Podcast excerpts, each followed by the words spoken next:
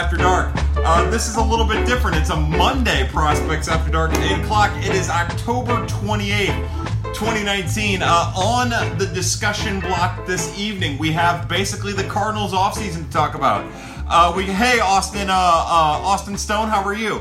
We have the Cardinals offseason to talk about. We can get reflective about the postseason, about the regular season. Uh, I wrote a fun little article about uh, comparing the Cardinals before and after Jobel Jimenez took over for Mark Budaska as the assistant hitting coach. We can talk about that. Whatever you guys want to talk about. Ryan Schul says, long time no see. Ryan, welcome to Prospects After Dark. It's nice to have you back, my friend. Uh, the winter beard, I actually just trimmed this thing down, but in wintertime it grows so quick. But you can see uh, if you're watching via uh, uh, uh the, the, the Twitter machine, via the uh, Periscope machine right now, you can tell that my beard is hardy and plentiful. Uh, if you're listening to this on the podcast, then you can't tell that it's plentiful other than by the sound of it, my voice reverberating off of it. Uh, we already have people asking me to drink. Tonight, it's really cheap. I went with the Rebel Yell. It's like $14. Uh, to the pad people, welcome back to Prospects After Dark. This is our first Prospects After Dark of the off season. Uh, let the off season discussion commence. Sam Smitty asked, What's happening? Nothing, babies, nothing. Uh, Austin Stone says might be moving to Memphis for work. Going to see a lot of good players here. Yeah, if you, uh, you know, in a different world, I would move to Palm Beach and I would cover the Cardinals full time. Uh, in a different world, I'd find a job in Memphis and cover the Memphis Redbirds full time. Uh, un- unfortunately, unfortunately, I'm here in St. Louis and I get to cover the Cardinals prospects uh, from an umbrella standpoint, and I'm pretty happy about that. Kyle looking good. Hey, uh, Ron Nuttall. So Ron Nuttall and uh, Jim Cromer for Two Birds on a Bat are doing a new segment. I believe it's on Tuesday nights called Ruffled Feathers. Uh, or Tuesdays. It, it, becomes available on Tuesdays through Two Birds on a Bat. Check that out. Basically, they go to Twitter and they find some interesting comments. They ask some questions and they're going to go over it. It's going to be a really interactive show. You should check it out. And again, check us out. Uh, we do bow ties and bullshits on Wednesday through Two Birds on a Bat. It's a great show. But to have Ron as a part of that is really awesome. Uh, PMW00 says, Hi, hey, what's up? Uh, Aaron Arch City says, with Cole Rendon possibly too much, does Donaldson Bumgarner make sense? See, this is this is where it gets really difficult, and this is where I am public enemy number one. It's something I'm working on writing right now, uh, along with some other stuff I'm working on. Do they make sense? Yes, they absolutely make sense from a roster construction standpoint, from a making the Cardinals better standpoint, but from a financial standpoint, they do not. Uh, so the Cardinals have 169 million dollars about committed to the 29 or the 2020 roster. Uh, when you include arbitration numbers and pay increases, basically what happens is all of the money that are coming that's coming off of the books between 2019 and 2020 has already been reallocated to next year's salary. Uh, they are going to bring back Adam Wainwright. We can go ahead and write that as a positive. It's going to happen. Uh, Yadi won't let him retire, I don't believe. Uh, so does it make sense from like a constructing a roster standpoint? Yes, absolutely. But Mr. Mozeliak and Mr. DeWitt, Mr. DeWitt in particular, has been very vocal about saying that the Cardinals spend more than they not he doesn't say that they spend more than they feel comfortable but he often says that they spend more than the amount of money they're coming in as compared to the other teams in the league uh, i don't see them adding that kind of salary i don't see them adding adding one of those salaries uh, more or less two. And also, Donaldson's really interesting to me. While I've been clamoring for Josh Donaldson for two years now, uh, the Cardinals have had two chances to get him relatively cheap, and they haven't moved for him or really been aggressive towards him. So I don't see that happening. Uh, I really think that any money that they might allocate towards next year that isn't already accounted for goes to Adam Wainwright, and then they have to figure it out from there. I'm just take, trying to take a realistic look at it. Uh, you know, I, I know the Cardinals. I know their front office. I'm not calling them cheap. 170 million dollars already allocated to the 2020 roster is pretty impressive when you think about it. Uh, of course, some of those contracts are disastrous, but they're not cheap but they just don't have as much money. Like they're not going to get up to the 210. Eh, they're going to add maybe 10 million dollars, and I don't see very much more than that. And that 10 million dollars seems like it could be for Adam Wainwright. Sure, they can non-tender John Gant, and they can non-tender Mike Myers, uh, uh, and and non-tender Dominic Leone. But that's like what five million dollars off the books for next year. It's not a whole lot of money. Uh, that doesn't really change the bottom line. So does it make sense? Yeah, absolutely. If I'm playing MLB The Show right now, that's the exact direction I'm going in. Uh, but the Cardinals, I don't see going in that direction now those people that we mentioned, they could take a huge deferred contract. Remember, the Cardinals still have a lot of money committed to the 2021 roster as well. Uh, so that really be, becomes interesting. But if they could, they could defer some of that money a year or two. Uh, maybe they can make something happen. Jack Flaherty getting fired up on uh, not wanting robot umps. I totally agree with him. From Ethan Klusner. Yeah, you know, I I'm I'm kind of caught in the middle. I would want that system to be perfect before it is implemented. Because what's the good in having a system that is as good as the umps right now? Uh, that is just robots. Uh, I know that seems like a, a, weird thing to say, but I, I don't know. Like, uh, I don't know where it is. I know that minor leaguers have complained about it. I know international league players have complained about it. I know in the Arizona Fall League they were less than happy with it. I know that there's a trick to beating the system if you're throwing a breaking ball. You can literally drop a curveball in at the front of the plate that doesn't cross the plate, that ends up being a strike if it goes through the, the, the, the front of the strike zone. Uh, that's in, that's unhittable. Maybe that's the next step in all of this. Uh, but that that system needs to be tweaked and augmented, and it needs to be as close to perfect as it can possibly be before it's implemented at the major league level. Greetings from OKC from our good friend Snoop Doug 44 to our friends in Oklahoma City. Uh, we we raise our glass. Hela de la, his beanie's back. That's right, uh, the red beanie, by the way. Hey, guy from Braun Not Brown. Hey, what's up, buddy? Uh, let's see. TD Jones says most likely Moustakas at third next year or Lane Thomas starting center field, really. Yeah, again, I, I, don't know what to expect. When we talk about the outfield situation for the St. Louis Cardinals, I think more than likely uh, you're just talking about that left field spot being up for grabs. In my opinion, as you enter spring training, all three spots should be up for grabs. I think Dexter Fowler will have a spot. Uh, and then that center field job might get a little dicey, but I still think they want to give that job to Harrison Bader. They, they keep throwing their support behind him at every avenue they can. Uh, again, trying to take my emotions out of it because if it were me, it'd be a completely open competition. But just trying to read between the tea leaves, or read the tea leaves rather, uh, it really seems like Harrison Bader's our guy in center. Of course, that could all change if they're given an opportunity to pursue somebody in the offseason. Uh, I, I don't know if it'll happen. But yeah, I would love to see Lane Thomas get a fair shot to either be the left fielder or the center fielder if the Cardinals aren't going to add a, an outfielder to the ranks. Uh, Moustakas at third, again, I think more than likely uh, I don't expect a lot of movement from the St. Louis Cardinals, not unless they're removing payroll from their roster, and I don't see them moving Carpenter. Uh, people think that they can just get rid of that contract for nothing. That's not going to happen. Uh, same thing with Dexter Fowler. That's not going to happen, and both of them have no trade clauses, which makes it even more difficult to happen. I I don't know where it goes from there. I don't think it's Moustakas. I think more than likely it's still Edman Carpenter. Uh, and we're looking at a 2020 roster that's almost identical, very similar to the 2019 roster minus Marcell Ozuna. Uh, Edwin Pavizic says Madison Bumgarner almost seems made for the Cardinals team. Yeah, yeah. I would worry about bringing Madison Bumgarner in. He had a great year, but towards the end of his career. That's that's my concern. I'm not calling him old. I'm not saying his career is over, but my concern would be the kind of contract that he would get doesn't really at his age with some of the injuries he's had, and again, some of the injuries that he's had have been like freak falling off of a four wheeler kind of injuries, but that's still tough on your body. Uh, I just don't see the Cardinals going in that direction. Complete speculation, and also with the salary that the Cardinals are willing to commit to their roster, I don't know where they find the room to, to pay him. Uh, Jay Duda says, can't really watch tonight, but just wanted to give you thanks for being kind. We need more kindness. From Jay Duda, too. Jay Duda, I raise my glass to you, man. I love interacting with you on Twitter. You're one of my pad people. And thank you for being in here ever so briefly, if you can be in here ever so briefly. Mmm. Speaking of uh, people that we love, Not Burley says, I'm wearing my pad sweatshirt watching pad. What a life. Uh, uh, to Tommy Edman, the MVP of the Cardinals second half, and to Naparelli, we raise our glass. Travis White says, What's the chance Kodi Whitley makes the opening day roster?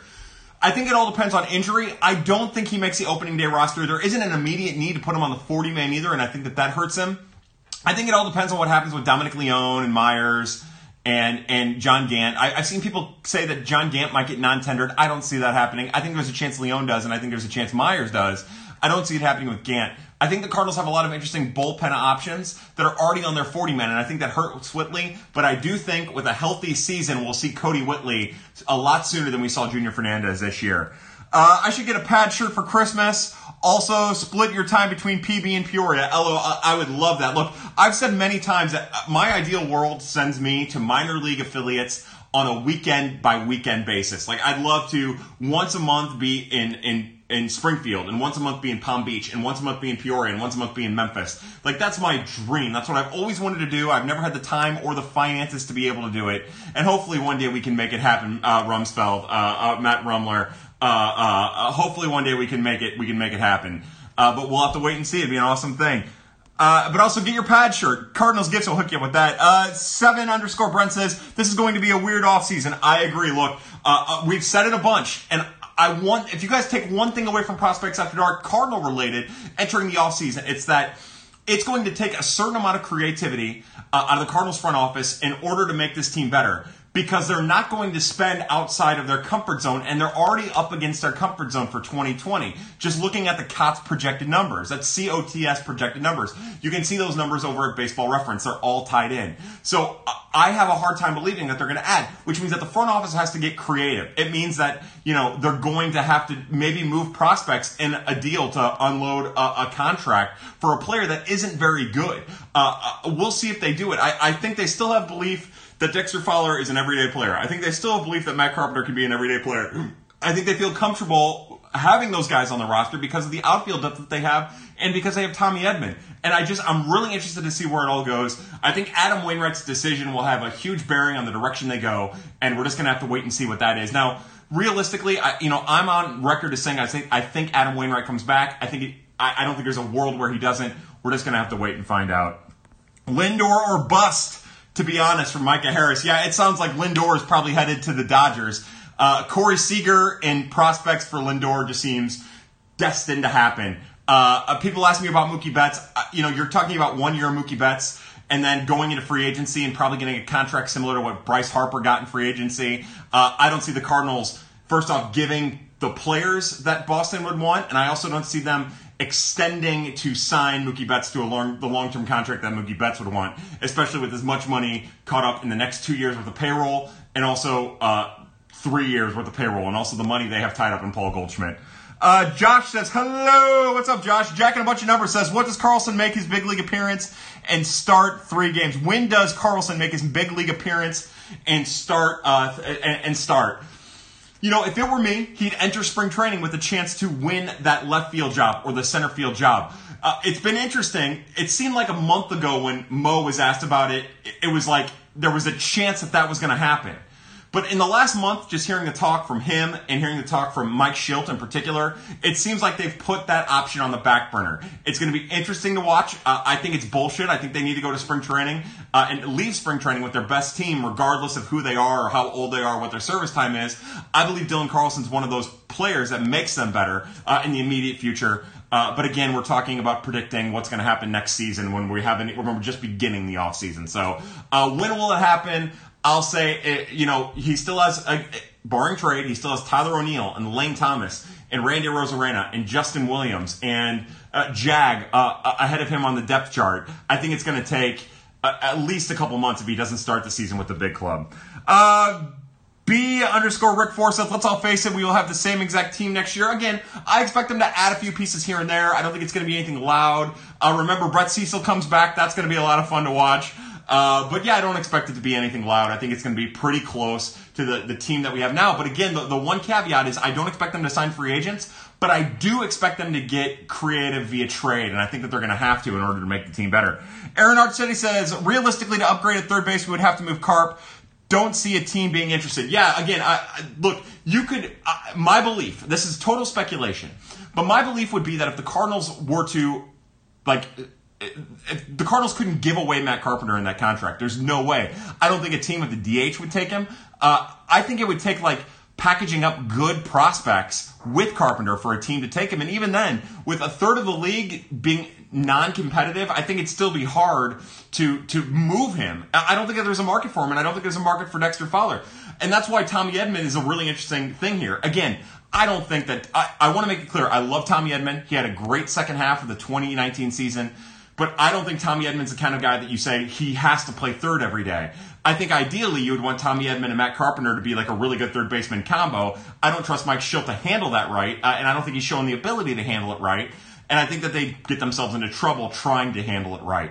Uh, how do they get better at third base? I, I, think that that's how they do it. I think that they just hope that Matt Carpenter and Tommy Edman can be the answer. Again, this is me projecting. This is not what I would do. This is just what Cardinals' past history has shown me they will do, especially when their backs are against it with contracts. Uh, aloha, Kyle. Hello, Victoria. How are you? Leon non-tendered. Yeah, that's one of the rumors that I've heard. Uh, there were like four or five guys that might get non-tendered. We'll see. I, you know, I don't think that either, even if they got tendered, that they would have much in the way of an expensive contract. Uh, but we're just to have to wait and see. Uh, and I'll be the first to read into all those rumors. LOL. Bring back Freese and Craig. Now we're talking. really says with Donaldson, it would be very Cardinals to get him when he's most expensive. Yeah, I think, man, I don't know. That's one thing that the Cardinals don't do. You know, I, they paid. I don't know. I think it feels that way, but I don't know if that's necessarily true. And I get what you're saying. I, I appreciate the sentiment, no doubt. Uh, welcome, what LOL1 to Periscope. What's up, uh, what LOL1? Uh, what would it take to get Lindor from Mika Harris 21? Uh, it sounds like it would take Corey Seager and at least two other top 100 to 150 prospects in baseball. I don't see the Cardinals pulling that off. Uh, no moves from Joshua Stuckey. Commish seemed to like him at shorts as a short stopgap uh, as a left-handed hitter. So, so keep in mind, Commish is kind of like I love Rick Hummel, and I'm not trying to beat up on him, and I love that he understands the history of Cardinals baseball. But remember, he's still the same guy that talks about pitchers' wins being important. He's still the type of guy who he's just. I don't doubt that he has connections within the Cardinals system. I don't doubt that the Cardinals would try to pursue Mike Moustakas. Uh, but there's also this one little thing that stops Mike Moustakas, and that he is still property of the Milwaukee Brewers. He can opt out of it, and there's no guarantee that he will opt out of it, and there's no sign that he will opt out of it. We're all assuming he will. We're just going to have to wait and see. I, I, don't necessarily know if I see that happening. It could very well happen. I could be wrong.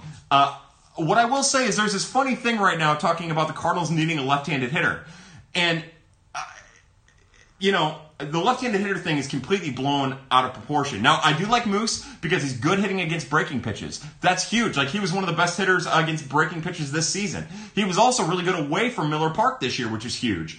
I just don't know what direction the Cardinals go in there. You know, uh, in their minds, they already have Tommy Edman and they already have Matt Carpenter. And aside from moving Matt Carpenter, I don't know how they take on another contract uh, uh, for third base. Now there is that talk about Matt Carpenter going to left field, which is fucking bonkers to me. It's as dumb of an idea as as turning starting pitchers into relief pitchers at the minor league level. Uh, it's it's just a terrible, terrible, terrible idea. Uh, but maybe they do that, and maybe that's how they get Moose in here, and maybe they can make the financials work. But I wouldn't expect anything under, other than Mike Moustakas uh, from an offensive upgrade. Like to me, that's the ceiling uh, from like a free agent signing. And even then, it just depends on what his market is. He had a great 2019 season. Again, he was very good against off speed and breaking pitches. He was better away from Miller than he was at Miller. That's a positive to me. Uh, he's an okay defensive third baseman who can play second base at position right. That's a positive. Uh, but again, just thinking about it logistically, thinking about how the Cardinals like to handle this stuff, thinking one year ago how they handled the Dexter Fowler situation, uh, I don't think, I just don't see it happening. And the left-handed bat thing's funny to me because they have switch hitting Dexter Fowler and they have switch hitting uh, Tommy Edman, and they have Kolten Wong, all as left-handed hitters. Uh, that three of the eight position players can hit left-handed uh, that are more than likely going to be in the everyday lineup. So I think we're all overblowing the left-handed need a little much. The problem is that they spend money exclusively on people that are personal friends. I don't know about that either. Keeper Roach says, can't hear anything because I'm at an open mic. I'll listen tomorrow. Shout out a surprise for me at 5 a.m. There we go. Keeper, good luck at the open mic, bud. You're the best. I wish you nothing but the best and uh, good luck. Rock Chalk Jason says, I like Moose. I like Moose too. Absolutely. Uh, love you for love you five ever. I'm gonna I'm go. Uh, Matt Rumler says I'm going as Kyle Reese for Halloween. I'll get the most candy of all time. Yeah, those people know I love candy. I have a reputation of uh, I'll, I'll sniff glue for candy. I don't care. I love me some candy. Uh, you can also go as the leader of the resistance, sent back in time to impregnate Sarah Connor and give the war, uh, give the world John Connor, or whatever is going to happen in the new Terminator movie. No one really knows. Uh, speaking of robots, yeah, here we go. Dan Sar, my buddy Daniel Sar says, What up, sweet cheeks? What up, baby doll? How are you? I love you. I miss you. Uh, we're going to have to go get beer sometimes. I've been thinking about you a lot lately, lately because I've been texting back and forth with Steve Smith just a little bit. Uh, anyways, Dan, I love you, buddy. I hope you are great. I hope your family's great. I hope mom's great. I hope uh, Marianne's great. Uh, you're the best, bud, and thank you for tuning in. Shirt on, big disappointment from St. Louis Sports. Ryan, I'm sorry. Look, until the Cardinals win another game, more than likely I will keep my shirt on for prospects after dark. PMW00 says, if it crosses the plate as a strike, it's a strike, right? Robotums. Yeah, that's that seems to be the the uh, criteria there. Just got rid of Angel Hernandez. Just get rid of uh, Angel Hernandez umpiring fixed. Yeah, there's about four of those motherfuckers that if you just got rid of, I don't think we'd bitch about the strike zone very much. Uh, one thing as we talk about robot umpires, what they found is like the set strike zone, and they can augment the strike zone to kind of fit however they want it to fit at the plate. But the like the, the preset strike zone calls a lot of high strikes, and people have had a problem with that too. Uh, and left opening day from Sam Smitty. Uh, Stanton available again. Yeah, the Cardinals aren't going to go after Mike Stanton, uh, Giancarlo Stanton. There's no way. Uh, getting back to the Edman and left opening day, you guys know that's where I stand. I think that smart money, because of how Mike Shildt operates, is that you have Edman in left, Dexter Fowler and right, Harrison Bader in center. He's a loyal guy who's blinded by his loyalty. He's proven that, uh, uh, and doesn't necessarily veer off from his set lineup. Uh, I guess it depends on if they're facing a righty or a lefty. It might be Edman at third, somebody else in left. If it's if it's a lefty, there's no telling. Uh, getting back to Giancarlo Stanton, look, uh, we talk about situations, and I've heard people like that that crazy gentleman who's from the Belleville News Democrat, from the Belleville News Democrat, who said Matt Carpenter and a prospect should get it done for Giancarlo Stanton. The Cardinals have a lot of money tied up for next year, a lot of money tied up for the year after. They have a lot of money even in the years after already tied up the Giancarlo Stanton window was narrow, and it was because the Cardinals didn't have money committed to Matt Carpenter uh, like they do now. Uh, uh, the the Yadier Molina contract, again, we'll see what happens there. I would imagine that they're going to tack onto that. They had already signed Paul Goldschmidt. Uh, there was a window for Giancarlo Stanton. That window is gone, and with his injury, it's not the kind of risk that I would see the Cardinals taking on. So, no, is he available? Yeah, I'm sure he's available, but I wouldn't suspect for the St. Louis Cardinals. Uh, Josh says O'Neill Thomas Carlson is the absolute best possibility in my opinion. It kind of looks that way now. Look, an off season of adjusting his approach could do Harrison Bader a big, big favor. Uh, if he's willing to fully adopt the approach that he took at AAA, we'll see. I doubt it. Uh, but he's a hard worker and maybe something clicks for him this offseason. You guys know where I stand on this. I, I love that. I love O'Neill, Thomas, and Carlson as a starting outfield. I think that that you know, a month into the season with O'Neill playing every day, if he can stay healthy, would, would be a huge offensive boost. I think that in the long run, that is the best potential outfield with Randy Arozarena getting plenty of time. Uh, but again, will the Cardinals do that? I don't think they will. I don't think that they have a manager or a front office who knows how to handle that properly. Uh, and I'm not. I don't mean that to like insult Mike Shildt or insult uh, uh John Mozeliak. I just know that Lane Thomas was mishandled last year. Uh, I know that Randy Arozarena was mishandled. I know that after Tyler O'Neill held his own while Marcell Ozuna was on the, the IL uh, and then got hurt himself, he disappeared at, at the end of the year. So, and you know what? Mike Shildt has not shown the ability to adjust his lineup on a daily basis. Uh, he got Tommy Edman in there, which I appreciate. Uh, Tommy Edman is athletic and he handled the outfield, uh, but Tommy Edman was playing the outfield when Matt Carpenter was playing every day uh, and they had a surplus of outfielders, and Matt Carpenter needed out of the lineup. Uh, I don't blame any manager for for choosing loyalty over reason. I can't imagine what it's like to be in the clubhouse. Uh, Noah Snelson said Carlson will be up in June-ish. Yeah, I think that that's smart. Uh, seven underscore Brent said, "Is there a possibility that we trade a Fowler or Carp even if they have a no trade clause?" I don't think there's any chance that Carpenter in particular would, would drop his no trade clause. And I don't think that Dexter Fowler would either. Now, I could be wrong about Fowler. You know, I, I can't imagine him really enjoying St. Louis. He seems to have made it his home in the last year. That's a positive. Uh, the thing is, like, I don't think anyone is going to take Dexter Fowler's contract. A competing team, the you know the, the 66% of teams that are still competing, they're not going to take him he doesn't really make them better. Most teams have an outfielder that could perform just as well as Dexter Fowler could in their minor league system, believe it or not. Uh, and then the the other third of teams that aren't necessarily competitive entering 2020, what are they going to do? They're not just going to take on his contract. You would have to add a pretty impressive or a couple pretty impressive prospects to get rid of that. And I don't see the Cardinals giving up prospects just to get out of a contract. So would they trade him? I would hope that it would be on the table. Uh, but I don't realistically see it happening. But again, I'm not in the front office, so I don't know. Uh, where were you eight years ago today? 11 and 11. Where was I? Uh, uh, so for game six, I was in section 452 uh, with my buddy Greg Eschelbach. To my buddy Greg Eschelbach, I raised my glass. And for game seven, we were tailgating We're Ballpark villages now. We uh, rented a generator, hooked a television up to it, put it in the back of an SUV with the, the hatch up, put a bunch of chairs around it, got super drunk, had people all over us. Uh, my buddy Greg told Andy Venice not to drop the soap, and uh, it was a really hilarious, fun time. One of the best cons- two consecutive nights in my life.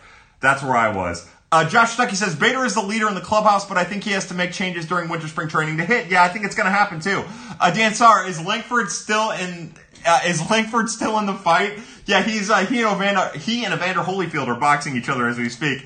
Noah Snelson says I'm excited to see Gorman, Herrera, Bacon, and Fletcher in Springfield next year. I don't think you'll see Fletcher in Springfield. I think that's still two years away, maybe three years away. Trejyn Fletcher's going to take a lot of time. A, a, a, Trejyn Fletcher is a raw prospect. He has a long way to go, in my opinion, before he's ready for Springfield.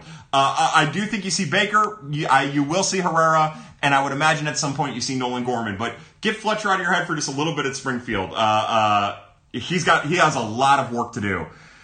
Uh, Josh says, "Do not get mad bum," and I, I sympathize with both. I ride that fence, man. I'll ride and grind on that fence like you wouldn't believe. Uh, I, I love Mad Bum. I'd love for the Cardinals to get him, but I also think that maybe for the price, he wouldn't be worth it with the amount of just physical pain he's taken falling off of four wheelers and such. Uh, but I could be wrong. Hamels one year, everyone hates it but me. No, no, my buddy Graham, uh, Graham, who I don't know if he's in here or not. I love Graham. Uh, if you're not following Graham on Twitter, follow Graham on Twitter. He's one of my favorite people on earth. He's my little sex slave who I usually have chained up in like a closet or underneath my bed or something. Uh, uh, he just turned 18, by the way. Let the FBI know that. Uh, he's on board for Hamels for one year, and that's something that I would be on board too. Uh, again, I want the Cardinals to go out and spend all kinds of money. I think Hamels was probably right in that range too of money that the Cardinals would spend. Uh, we're just gonna have to wait and see. I think that that is a good fit, and I like where your head's at there. Uh, what about picking up Matt Chapman? The the A's are not going to trade Matt Chapman. They don't have a reason to trade him. His salary goes up, but their salary as a team is still so low. They're not going to trade Matt Chapman. It's it's maybe a year or two years away from happening. It won't happen this offseason. Not unless, and this is where Billy Beane gets credit, not unless he's given a package that would blow him away. And I don't think the Cardinals have that package. And if they have that package, I don't think they'd trade that package. Uh, Cardinals have any non-tender candidates from B Sports 2193? Yeah, I think that most people would say that. Uh, I don't know what the situation is with Mike Myers. I don't think he stays on the 40 man. I don't know what happens with Dominic Leone. Uh, I guess that the you know like Edmundo Sosa, from what I understand, is going to get a fourth option year. Uh, so that's a really interesting thing. Uh, Justin Williams, I don't see them non-tendering. They might non-tender Jag. I, I, don't know. You know, it's it's a really interesting thing. But Dominic Leone to me is the one. People have said John Gant. I don't think they'll do it with John Gant. He was too vital to what they had this year. They're going to have an opening uh, for a fifth rotation spot with Michael Wacha leaving. So uh, I think that Myers and Leone are like the two more than likely to happen. But we'll wait and see. Uh, thoughts on Stanton from Cardinals fan 022. I, I don't know how this is a thing that we are still talking about. Uh, the gentleman from the Belleville News Democrat is my arch nemesis now for coming up with whatever crazy shit he came up with.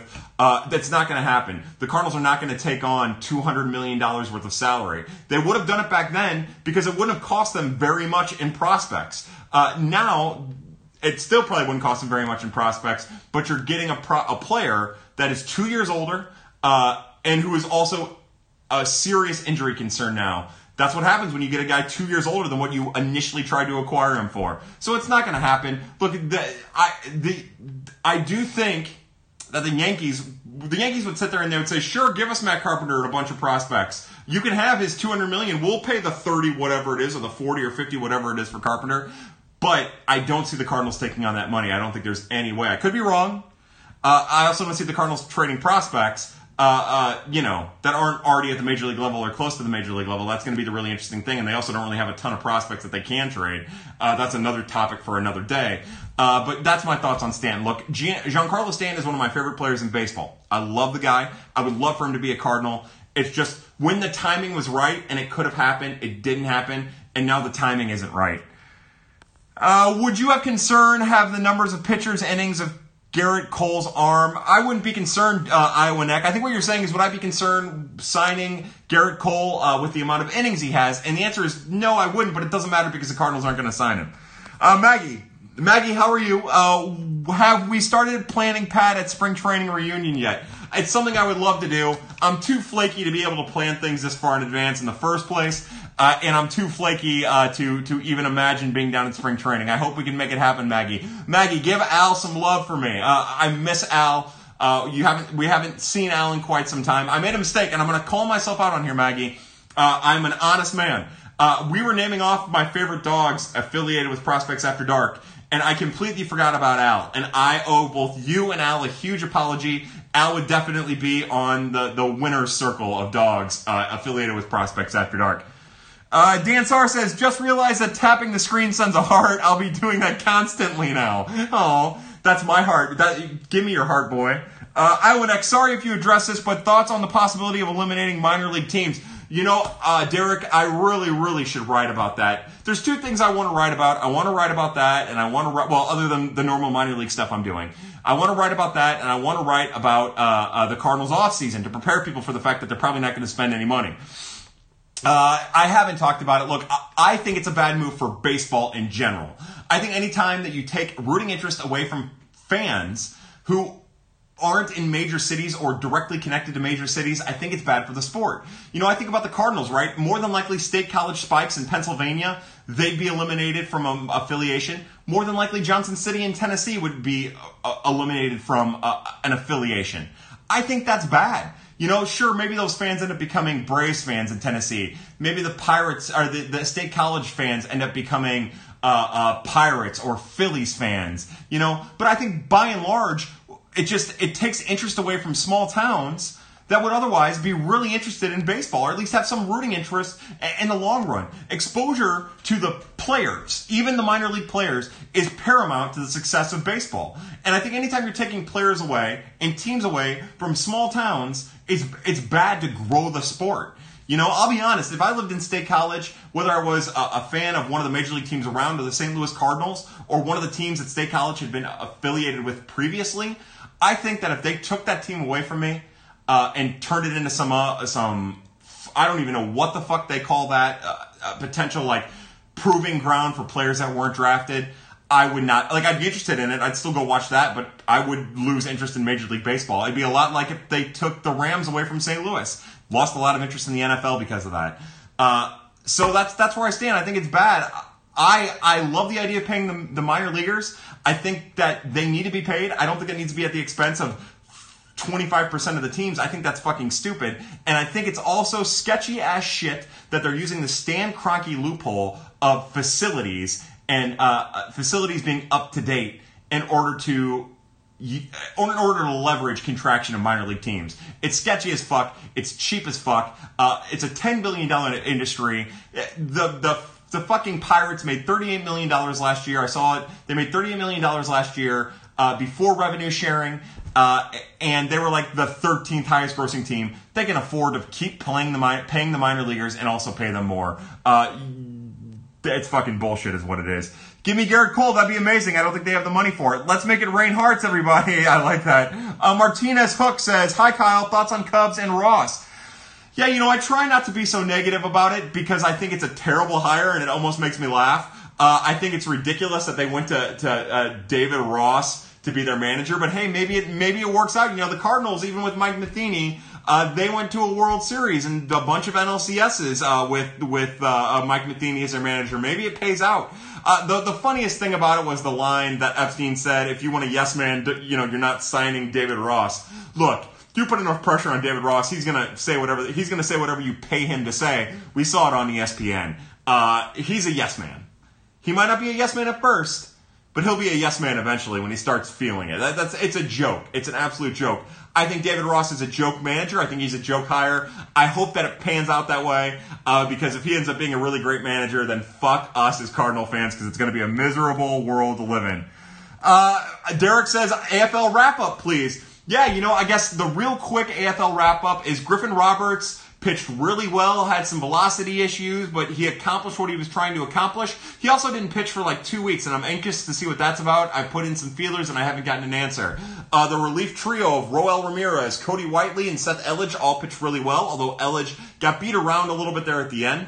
Uh, the hitters, Ivan Herrera was the, the premier hitter in the league, hit 300, uh, 286, I think got on base a bunch, walked more than he struck out, showed a little bit of power, played really good defensive catcher. All very positive signs. Elehuris Montero hit 200, had a 333 on base percentage. Uh, in 50 at bats, struck out a bunch, but he also walked more. Didn't really hit for a home run, but he had some doubles. That's all positive. Kramer Robertson filled a small little utility role. That was fine. It was okay.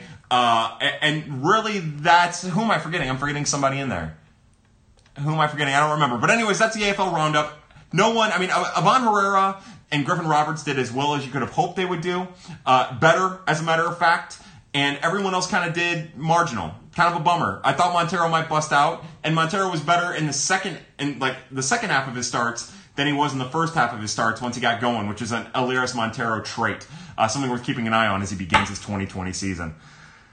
Uh, the Mon, uh, uh, uh, Ron Nuttall says the Mandalorian trailer popped yet. I don't know. I don't have TV on. I can only focus on one thing at a time. Ron. Uh, Rock Chalk Jason says you believe both Fowler and Carpenter will be on the Cards roster opening day. I absolutely do. Yeah, and I think anybody with money. Uh, if you wanted to hedge your bets, I would hedge both of them being on the Cardinals opening day roster.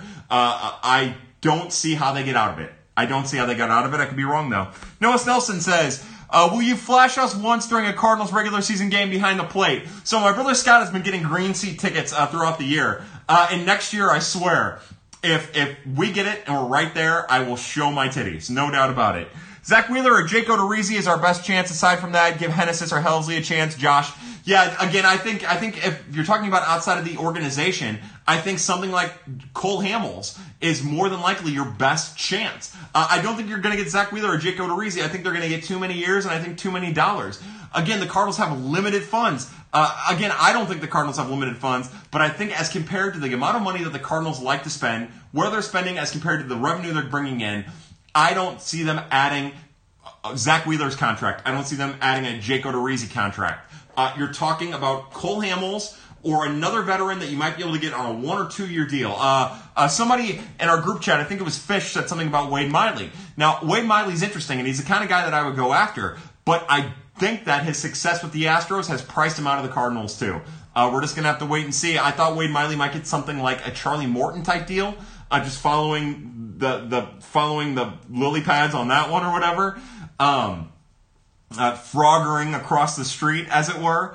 And that would be like a two year, $30 million contract or something like that. Uh, the two years I love, the $30 million I love. But if you're only giving it two years and you're talking about two years in which the Cardinals are already up against like their self imposed salary constraints. Uh, Edwin Pivicic says, uh, oh, I haven't seen it yet. God damn it. Uh, we were talking about the Mandalorian trailer. Braun Not Brown says, was Junior Fernandez the strikeout machine real or was Junior Fernandez the barrel seeker real? So, you know, I don't, I'd have to go back and look, but I don't think I ever, like, he had two really bad starts, or two really bad appearances Junior Fernandez had, uh, and they both came because he lost command. And maybe that's the barrel seeker there, and I get that. But I think he's somewhere in between. Look, uh, he throws really hard and he has nasty stuff, but he doesn't command it well. And because, well, he, to say he doesn't command it well is a bit of a stretch. He doesn't always command it very well. Uh, sometimes it gets a little sketchy. So I think he's some combination of the two. You know, I don't think he's the guy who held hitters to a sub two batting average at the minor league level this year. Uh, I, I, think that that's a little bit of a reach, but I think his stuff is that good that uh, even when he's not on, he's going to get swing and misses. He's going to let up home runs. Uh, and the other thing about baseball now is, and we're going to have to see how Major League Baseball augments the baseball as a response. But uh, I don't know, like, I don't know what the baseball is going to look like next year. I don't know how that changes this entire conversation as we talk about projecting players next year, both hitters and pitchers. Uh, so he's somewhere in between. You know, he's not the pitcher that we saw in those two bad appearances. He definitely has command issues, but he's going to strike out a lot of guys, and I really feel like he's going to fill a fireman role for the Cardinals uh, if given the trust by the coaching staff uh, in 2020. Oh, good call. Oh, good Lord Cecil. God, I didn't realize how far back we were. Carp has a full no trade, right? That is correct. Uh, he, even as a 5'10 guy, he would have a full no trade. Uh, March Hayden says playoff hitting was terrible, so the most logical thing to do is letting our best hitting outfielder go. I think, look, he's the best hitting outfielder uh, of the regulars, I agree. But I think that there's a fallacy about the type of hitter that Marcell Ozuna is. He's a 240 hitter who doesn't really get on base all that much, swings a little freely. He had a bunch of RBIs, but the question the question with RBIs is are you getting RBIs because you're driving in runs in important occasions, or is it because of the position you're being in uh, with people in front of you? For him, it was a combination of the two. I get that. But I think that we as Cardinal fans, because of how bad the other outfield options have been in particular, overvalue Marcell Ozuna just a little bit. Now, I love Marcelo Ozuna. I would love for the Cardinals to bring him back. I'd be happy if he took the qualifying offer. Uh, but he's not coming back. And I get the frustration with not bringing him back because of how bad Fowler and Bader were, in particular, how lackluster Jose Martinez was.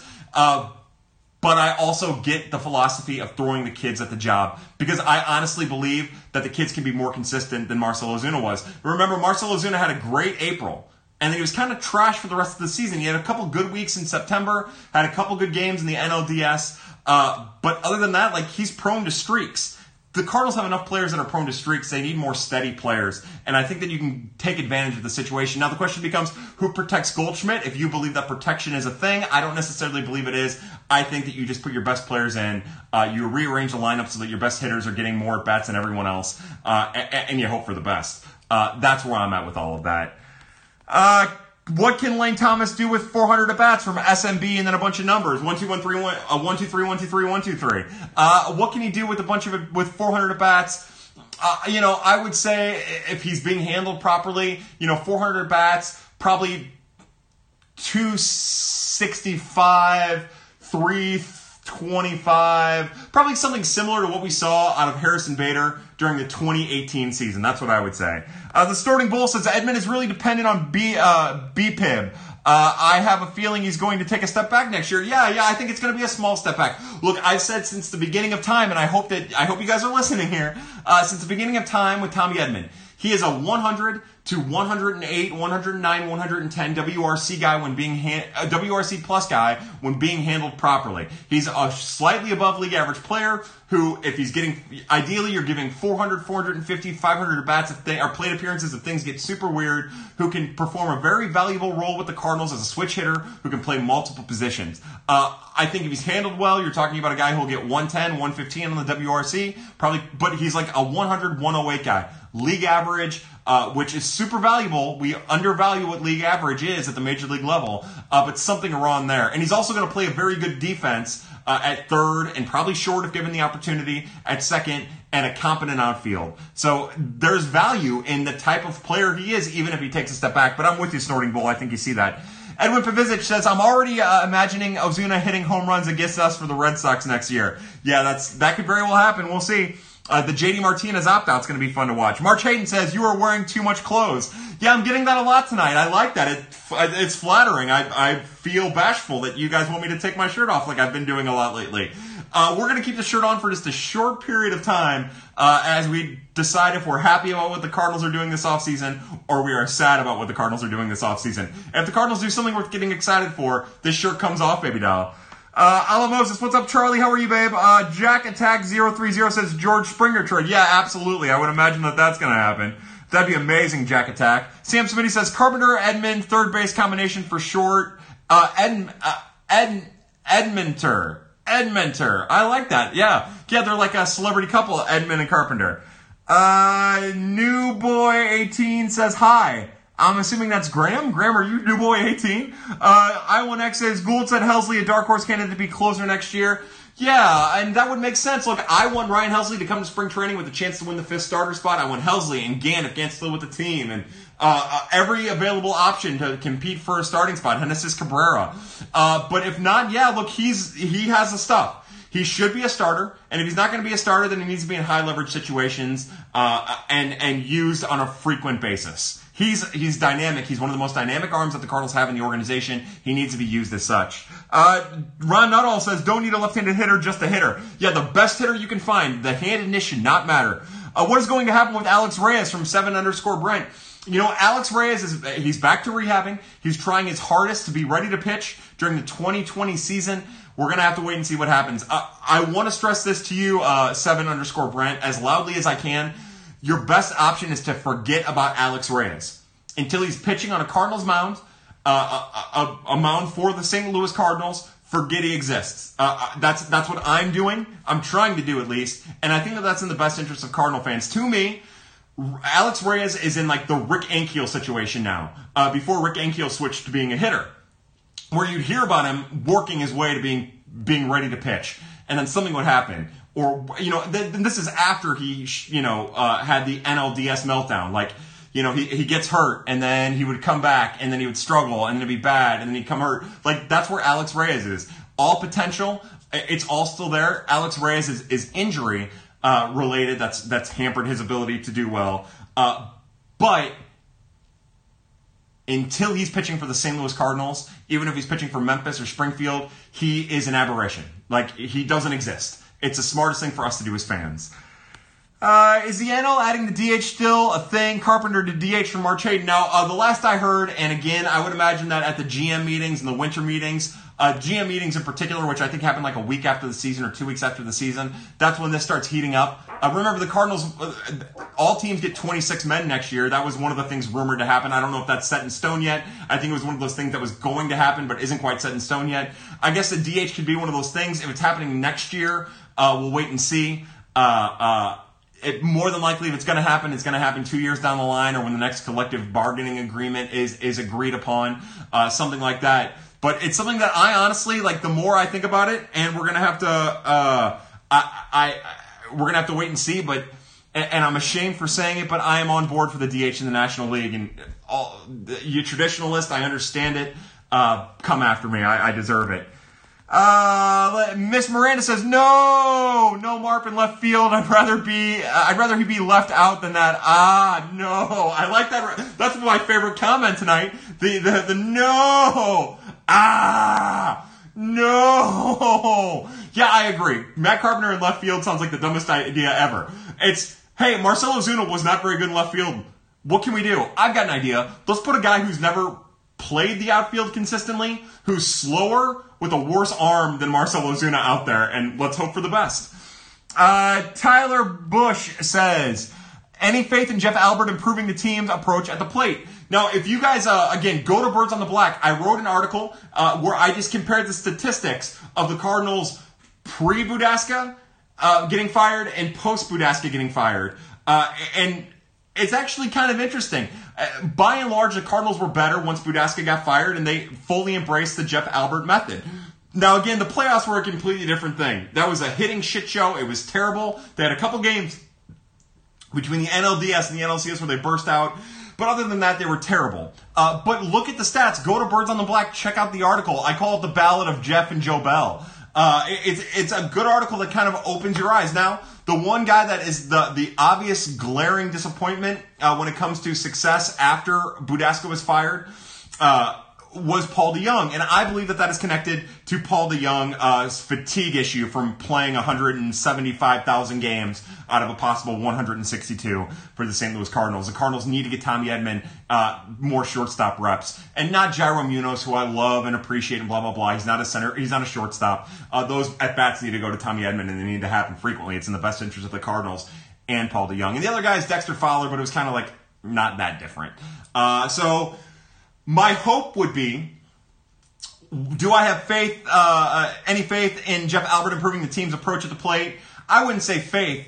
I just think they need to continue to do what they did after August 13th uh, and, hope for the best. They were a better hitting team after Budaska was fired and Jobel Jimenez came up to be the assistant hitting coach of Jeff Albert.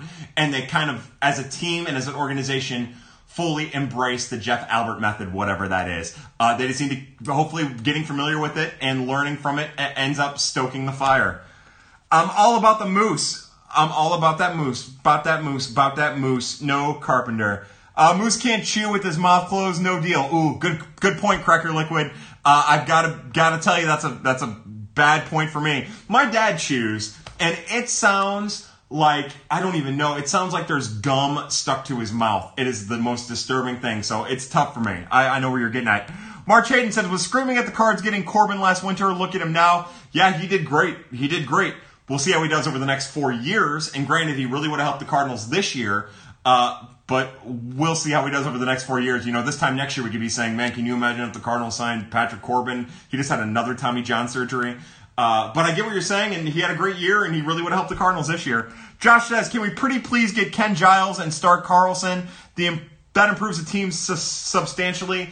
Uh, look, I like Ken Giles. He's the kind of guy who punches himself in the head. That's the kind of hit, uh, the kind of relief pitcher that I can get behind. Don't know what kind of contract he was going to get. Uh, I would assume that he's priced out of the Cardinals' price range. It's something we're going to have to wait and see. Uh, but uh, you know, only time will tell. Uh, starting left field next year. So the one thing I'll say, and again, I don't know who the Cardinals are going to go up against as a starting pitcher in Game One, but if it's a righty, I'll say that the starting left fielder is Tommy Edman with Harrison Bader in center and Dexter Fowler in right with Tommy Edman at third. Uh, that's if it's a lefty, I mean. And if it's a righty, then I'll say Carpenter, Edman, Lane Thomas, uh, uh, Harrison Bader, and Dexter Fowler. That's what I'll say. Uh, Pierre2 says STL. Yeah, we're talking about the STL Cardinals. Sam Smitty. Uh, just hard to see this team sit both Dex and Carpenter with what they are getting paid. Yeah, it could happen, but you know what? Uh, they they definitely sat. Hold on, I'm, I'm messing up here. Uh, they definitely sat Carpenter and used him in an opportunistic. Uh, uh, uh, they used him opportunistically down the stretch. That was a positive. Got Tommy Edman more at bats. Uh, what happens with Dexter Fowler is really interesting. I think that if you have a healthy outfield and you have a manager who's willing to jazz things up, I, I think you've I think they'll do it. I hope they do it. I don't know. I think you're. I think what you're saying is definitely rooted in, in reality. I am very. I'm not bullish. Rather, I'm not bullish on the Cardinals' ability to to sit players that are getting paid. I I'm not bullish on that. It's something that I want to see change, but I also don't think they can move them. So it's a catch 22. Josh says giving O'Neill 140 games and he's going to impressive. He's going to be impressive defensively and offensively. Really hope we see it. Yeah, me too. I uh, you guys know I'm a big Tyler O'Neill fan. I think it's important that he stays healthy. Obviously, if he can stay healthy for 140 games, uh, I do too. I, I, think if you put him in left field, you let him get comfortable out there. I think the more he plays, the better he'll be. Uh, and hopefully, we get an opportunity to see that if they're not going to go Dylan Carlson or Lane Thomas. Uh, Miss Miranda, if O'Neill was healthy for 140 games, that would be awesome. There we go. Yeah, that's what I'm talking about. Ethan Klusner says Fowler for Pujols and Trout. Yeah, that's yeah, absolutely. You see, you're taking on Pujols' contract, so let us throw Trout in, and Trout's got a ridiculous contract that he's not worth. Uh, give him Dexter Fowler. That seems like a fair trade. Maybe they'll take Matt Carpenter to even out the trade. Yeah, absolutely. I like where your mind's at, Ethan. Uh, Chi-Town Cards fan says, where does Zack Thompson start next year? Uh, you know, I'll say Zack Thompson uh, gets the uh, uh, Dakota Hudson treatment and starts his first full season at Springfield. I do think that there's a. Now, again, I'm not saying that this is a deterrent, but Zack Thompson has a bit of a history of arm issues here and there, both elbow and shoulder related. And I think it does the Cardinals well to ex- expedite his his time frame. I think the Cardinals would it be in their best interest to put him at Springfield, and if he's doing really well at Springfield, getting him up to Memphis as soon as possible, and if he's doing well at Memphis, getting him into the majors uh, as soon as possible. With those uh, lingering arm questions, you don't play around with it, you don't tempt fate, you get him to the major leagues as soon as he's shown that his stuff is ready for it. But yeah, I'd start him at uh, I'd start him at Springfield. Probably he'll probably start at Palm Beach, but we'll see. Cardinals fan 022 says, is Zack Wheeler a good investment? Uh, luckily, if I'm the front office, I don't have to worry about it because the Cardinals aren't going to pay for him. Uh, I think that the argument could be made because of his injury history and some of the up and downs in his performance that it's not a good investment. But I also think it makes the Cardinals better. So, uh, you know, if you had the money, the Cardinals have the money that they're willing to spend, then I'm about it. Again, the, we, we look at those things. Uh, I look at those things and I try to compare modern baseball to baseball three years ago, where someone like Zack Wheeler would get six years, seven years, five years, and then a sixth option, or six years and a seventh option. That's not going to happen anymore. Someone's going to give Zack Wheeler four years with like a fifth year option. That changes if the investment's really worth it. Uh, so yeah, I think it is, but I think you'd have to come to terms with whatever you're paying him. It's not going to be for every year that you're paying him for. Uh, Hamels is a starter version of Andrew Miller. Meh. From uh, BJ Dintman. I agree. I agree. But I do think he's an upgrade over Michael Wacha. Uh, and also probably just as cheap as Michael Wacha was this season. Uh, again, I'm not, I'm not advocating for Cole Hamels. Uh, I do think, like I just said, I think that it's not a bad contingency plan to have or bring in someone like that. I'm definitely on board for that. I love veteran starters uh, on one year deals like that. There's no incentive to keep him around if he's shitty, which is a positive. Uh, and I, I, I like that. If that's if you're not going to sign Gerrit Cole, if you're not going to sign Madison Bumgarner, uh, Jake Odorizzi, or Zack Wheeler, I like the idea of just bringing in another pitcher for the competition purposes, uh, and then and then letting the rest of it sort itself out. You know, maybe maybe Hamels isn't the guy in, in spring. Maybe Ryan Helsley's that guy, or Giovanni Gallegos or uh, Giovanni Gallegos or uh, Genesis Cabrera. You know, maybe one of those two guys win this fifth spot. Maybe Carlos Martinez goes back to the, the starting rotation. Uh, and, and, then you can put Hamels in the bullpen, and then you don't have to worry about Brett Cecil coming back. You can move him, or if Tyler Webb isn't as effective as he was in 2019, you can just drop Tyler Webb, and you have Hamels and Miller in the bullpen, and maybe that's enough. Uh, but it seems like a modest investment for something that could help the Cardinals in the long run. Uh, Mad Bum is going to get ace money when he wouldn't even be our ace. He wouldn't even be our number two guy. Yeah, again, I I don't think he's going to get ace money. I think back in the day, someone like Madison Bumgarner would have got again three or four or five years ago. Somebody like Bumgarner would have got ace money. I don't think that's going to happen in today's marketplace. Uh, Stanton is made of literal glass. Yeah, he's had a rough career injury wise. Uh, some stuff that he could help and some stuff that he couldn't help. Al is absolutely devastated. I know, Maggie. I'm sorry. He wouldn't like a doggy pad shirt. Uh, he would like a doggy pad shirt as an apology. Uh, I'd love to be able to make that happen. We'll talk to Cardinals Gifts about it. Uh, Josh Stuckey says, Outside House, Powers of X, what are you reading right now? So, Josh, I used to read comics nonstop, man. I used to, uh, yeah, I mean, nonstop. I used to read barely, like, I used to read a ton of DC.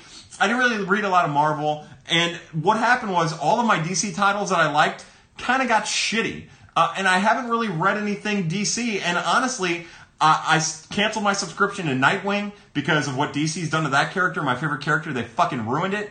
Uh, and that happened right about the same time that Ho- HoX and Pox fired up. So honestly, the only thing I'm reading right now are uh, now that HoX and Pox are over, I'm reading the, the standard X Men comic, uh, and I subscribe to Marauders and Excalibur, and Excalibur comes out on Wednesday, and I'm just gonna follow the X Men, and then uh, hope that DC gets their shit together uh, and uh, and get back into DC, which I love.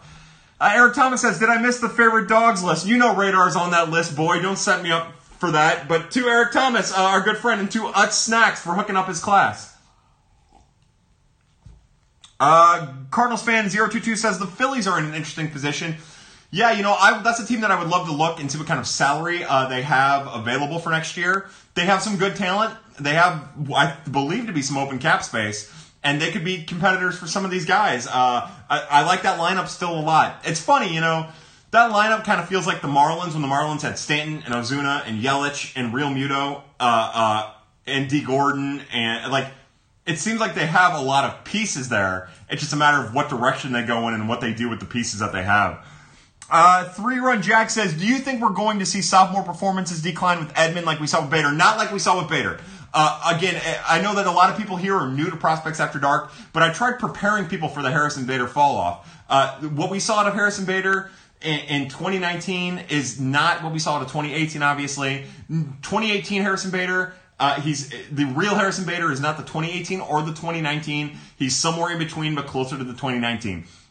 Tommy Edman, I expect to have a bit of a sophomore slump, but you know where Harrison Bader was like a 79 WRC plus guy uh, in 2019. Instead of Tommy Edman being like a 120 WRC plus guy, he's going to be like a 105, 100, 103, 107 WRC plus guy, playing five different positions, uh, getting 400 to 450 plate appearances, if, if handled properly, uh, uh, while performing good defense at those positions. So yes, I do expect a sophomore slump. I don't expect him to hit for the power, uh, partially because I don't expect the baseball to be the same. Uh, but he's going to drive the ball and he's going to take good at bats even if he doesn't walk a lot and he's going to put himself in a position to hit. And that's the difference between him and Harrison Bader. And the other thing is because he's a switch hitter and because he hits pretty well from both sides, uh, from like a contact standpoint, that changes the comparison between him and Bader uh, in their sophomore years. Uh, David Ross told me you're a joke. Thank you, Charlie. Did Edmonds cheat on his wife from Lawmaker 11? Yeah, the rumor is uh, he slept with the nanny, right? Cards fan 020, uh, 022 says, let's hope for a monster season from Goldie.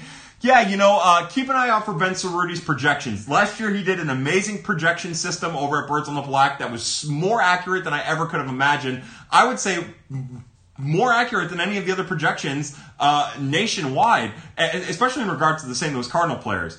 He's started showing us in our Birds on the Black DM some of the projections he's working on now. He's still tweaking the system so it's not set. One of the spoilers that I'm going to give away, sorry, Ben, is that he's projecting a very, very good season next year for Paul Goldschmidt. Now, I don't necessarily think that's going to happen. I think it's 2020, just going on what I saw last year. I think his 2020 is going to be pretty well identical, if not a tick lower than his 2019. Uh, we're just going to have to wait and see. But yeah, look, the Cardinals need him to be no worse than he was in 2019 and 2020. Uh, Brian J underscore five says Conner Capel. Oh yeah, we're talking about the Arizona Fall League. Now Capel had a few home runs. I think he hit three home runs. Uh, short power, but Yeah, and again, Capel's a pretty good defensive outfielder. I didn't give him enough credit. He has a strong arm too. But Conner Capel is just exactly what we thought he was. Uh, a guy who's going to strike out a lot, who has a flawed swing, whose swing is quick enough that he runs into pitches and puts them over the fence. Thank you very much. Sam Smitty says, uh, I'm dumb at this stuff. Is there a way to get back to live viewing on here if you miss a minute? I wish I could tell you, Sam Smitty. Uh, I don't know. Just remember that I try to answer every question. So just because you come in, uh, I'm, I'm probably five minutes behind you or 10 minutes.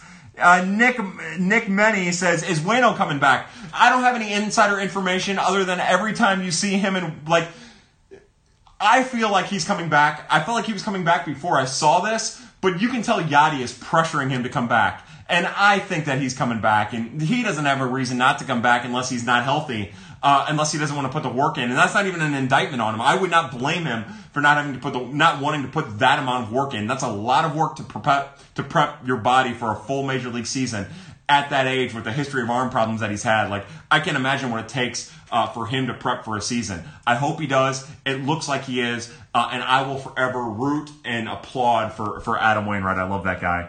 Uh, uh PMW Phil, I believe, says, "Have you seen the Joker movie I had? I liked it a lot. To me, it's like the poor man's uh uh uh." Oh God, I can't think of the goddamn movie. Oh.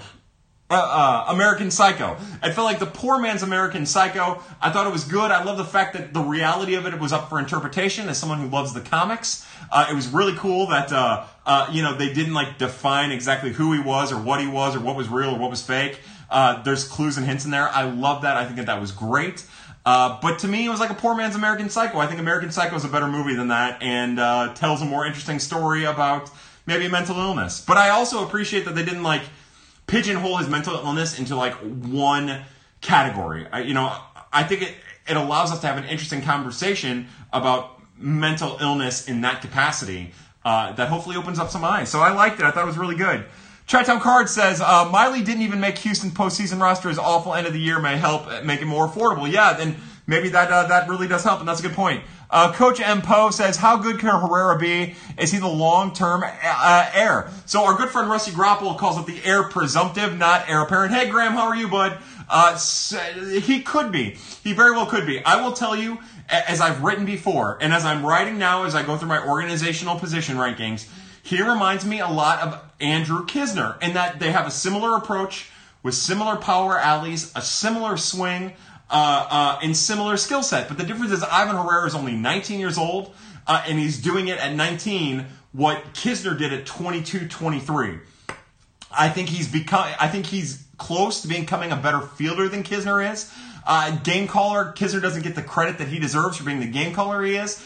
Uh, but I think that there is a chance that Herrera is the next long-term catcher of the St. Louis Cardinals for a couple years. We'll have to wait and see. Uh, the hitter that he was in the Arizona Fall League, the hitter he was in 2019 in both the Florida State League and the Midwest League are all positive. But remember, a 19-year-old, uh, as we learned from Elehuris Montero, can go from being dominant, uh, a, a, a showstopper hitter, to struggling with a little introduction to struggle. Now, he struggled in the Florida State League hitting uh, when he first arrived at the Florida State League, and he bounced his way out of it, and he was really impressive and back to the Peoria type hitter that we saw. Uh, so he's really, really good. And again, if you're talking, if you have to pick a prospect in the Cardinals organization that's going to have the Dylan Carlson 2019 and 2020, it's Ivan Herrera. More than likely by the end of the year, you're talking about a top 50 prospect in baseball, uh, top five prospect in the organization. Uh, but right now he's not there, and since he, uh, you guys know how I, this is where I stand on this always. Until I see a player playing at Double A or Triple A and doing it successfully, uh, because of the gap in talent between Double A and Single A, I'm I'm apprehensive about declaring anyone. But I will say, watching Ivan Herrera, he has all the skills that you would hope for out of a catcher, even though some of them are still raw and still need refining.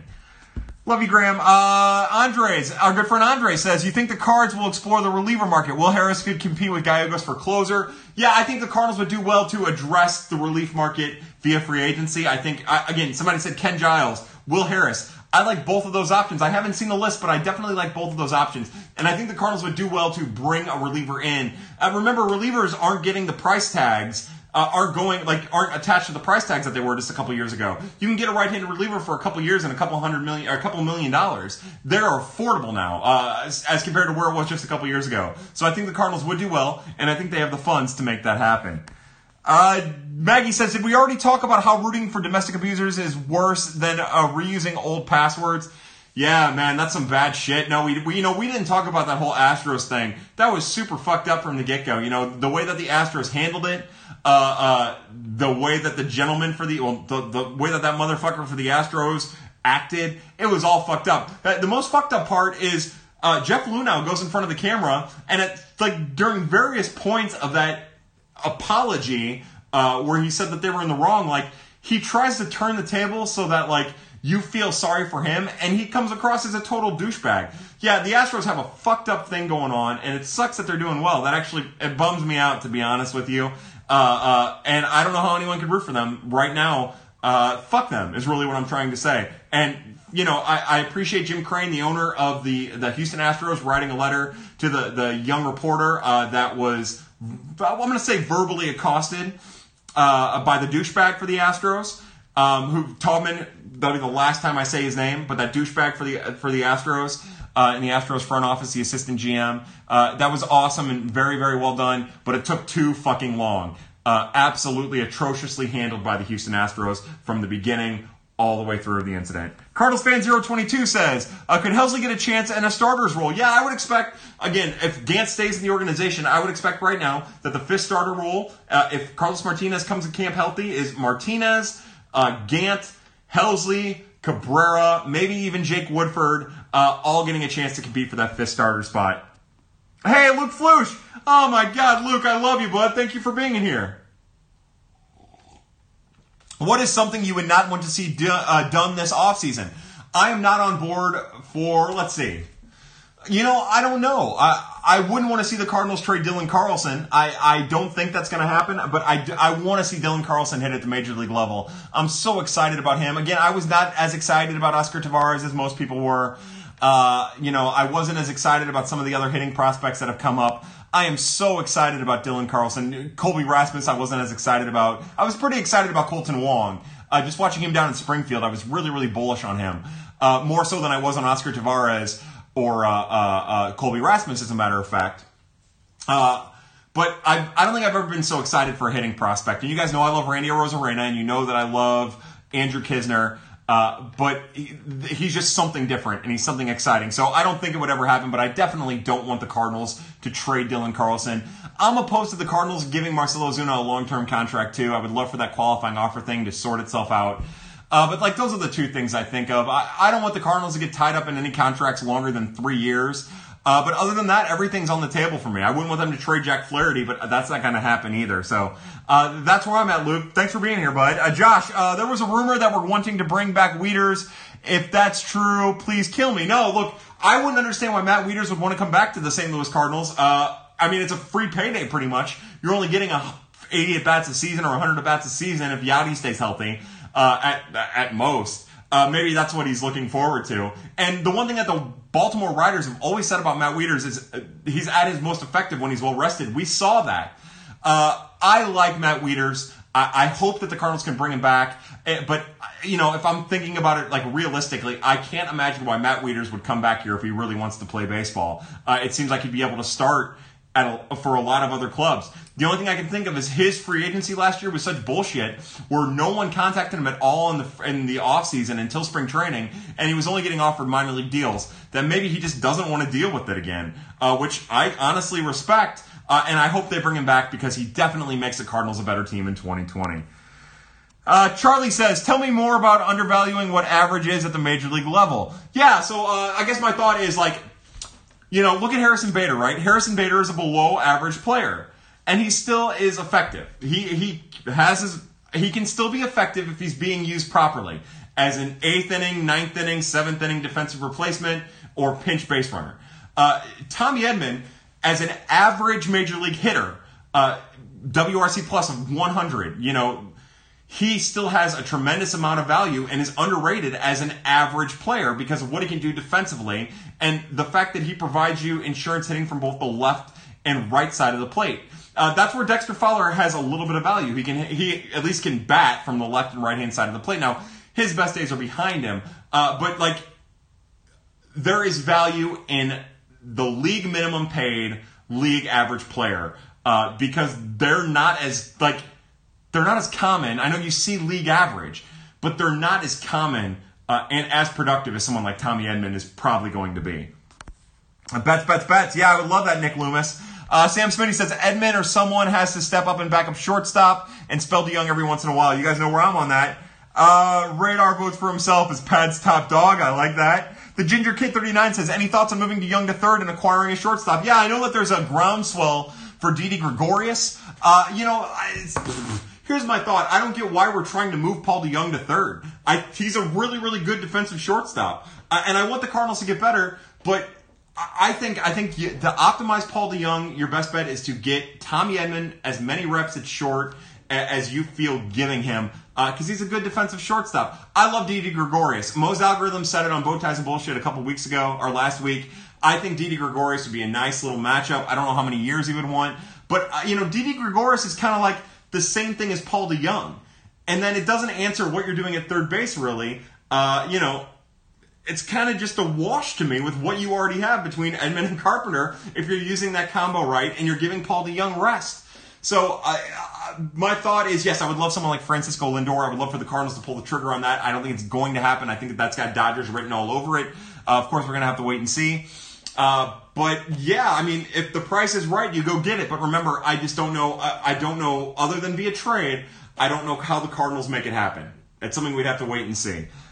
Uh, Carlson starting in Memphis. I sure hope he gets a chance to start with the Cardinals, but I think smart money is on him starting in Memphis. Cardinals fan 022 says Paul DeJong was striking out way too much. I agree. That's Paul DeJong, but the question becomes, is that because he played in every game of the season pretty much? Uh, I know he didn't rest during down the stretch. I know that he showed signs of being a really uh, productive hitter here and there. You know, you look at his stats since the beginning of May or the mid part of May, and he was terrible, but if you look at it from a, like, instead of looking at it from May to the end of the year, if you look at it from a month to month basis, you'll see little week long stretches in each month where he was the productive hitter that could help carry an offense. Maybe that's the type of hitter he is. Uh, he's always going to strike out. Look, we, have talked about it. He's always going to strike out, and it's impressive that he's walking as much as he is because he never profiled that at the minor league level. Uh, I, I don't know. I don't know. I, to me, with what the Cardinals have and what they're probably willing to spend, I think their best bet is to just get him some rest and hope for the best.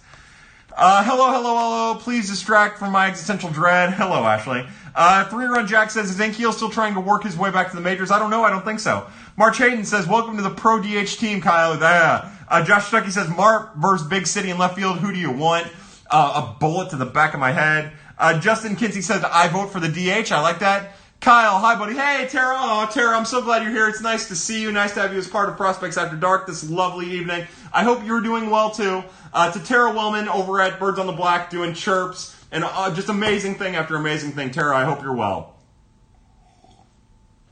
Sam Smitty, slower, less athletic, and has a worse arm than Ozuna. Carpenter cannot play left. Wong and Young better win Gold Gloves. Are we right? I don't have any feeling about the, the Gold Glove. I'm really excited that they all got nominated. I think it's a testament to how they've improved defensively. But, you know, Eric Hosmer still wins them and he's terrible. Uh, Carp has no need for any type of baseball glove. Ooh, good call. I like what you're doing there. Uh, Ethan Klusner. Uh, Josh says Ken Giles isn't a free agent. He'll be on the trade block. Yeah, you know what I mean. Bring him on. That's what I'm getting at. Uh, blah, blah, blah, blah, blah, blah, blah. Are you farting, Kyle? I am farting. You caught that. Good. It smells bad. Uh, let's see. The whole Alex Reyes situation is very depressing to me. Yeah, me too, Sam Smitty. Uh, Javi Noela, Noela, Noela says, How realistic do you think a Corey Kluber trade is? I don't think it's realistic at all. And honestly, with his arm history and the recent history of his arm issues, uh, it's not a trade that I would make if I'm the Cardinals. Charlie says, How cute was the doggy ambulance thing you retweeted? Remind me of a sugar bear. Oh, poor sugar bear. I love that sugar bear. Uh, uh, yeah, no, it was incredible. I think it's the best. Uh, it, I think it's the best video on the internet. Every time it starts siren, it goes. It's the funniest thing ever. Oh, what a good pup! What a good cute pup.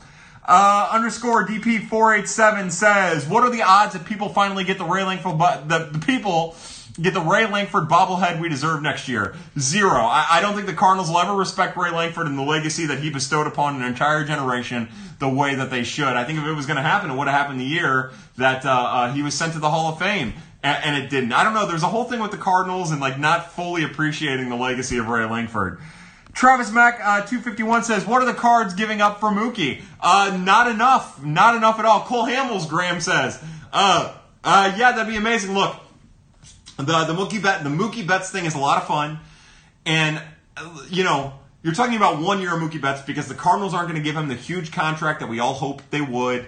Uh, that's not going to happen. They're going to get outbid. He's going to go to the free agent market. It's not like they're going to be able to negotiate with him like they did with Paul Goldschmidt.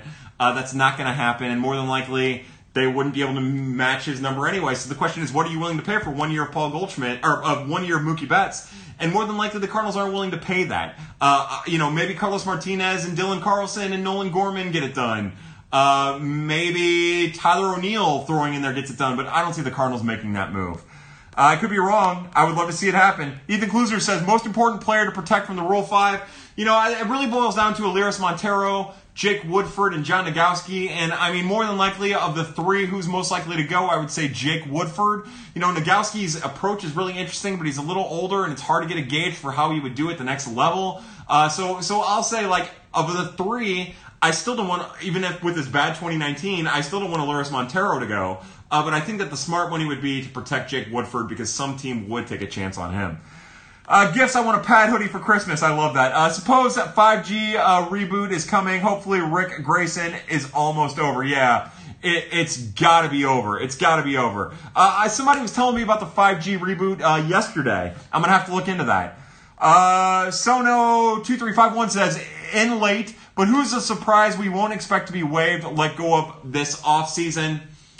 Uh, you know, I don't. It doesn't make sense to me why the Cardinals would keep Brett Cecil. I know they paid for him, uh, but he should not have a roster spot. There's no reason to keep hoping for the best with this guy. Uh, it might be a surprise because they've held on him this long, and they still continue to uh, uh push for him to be ready for spring training next year.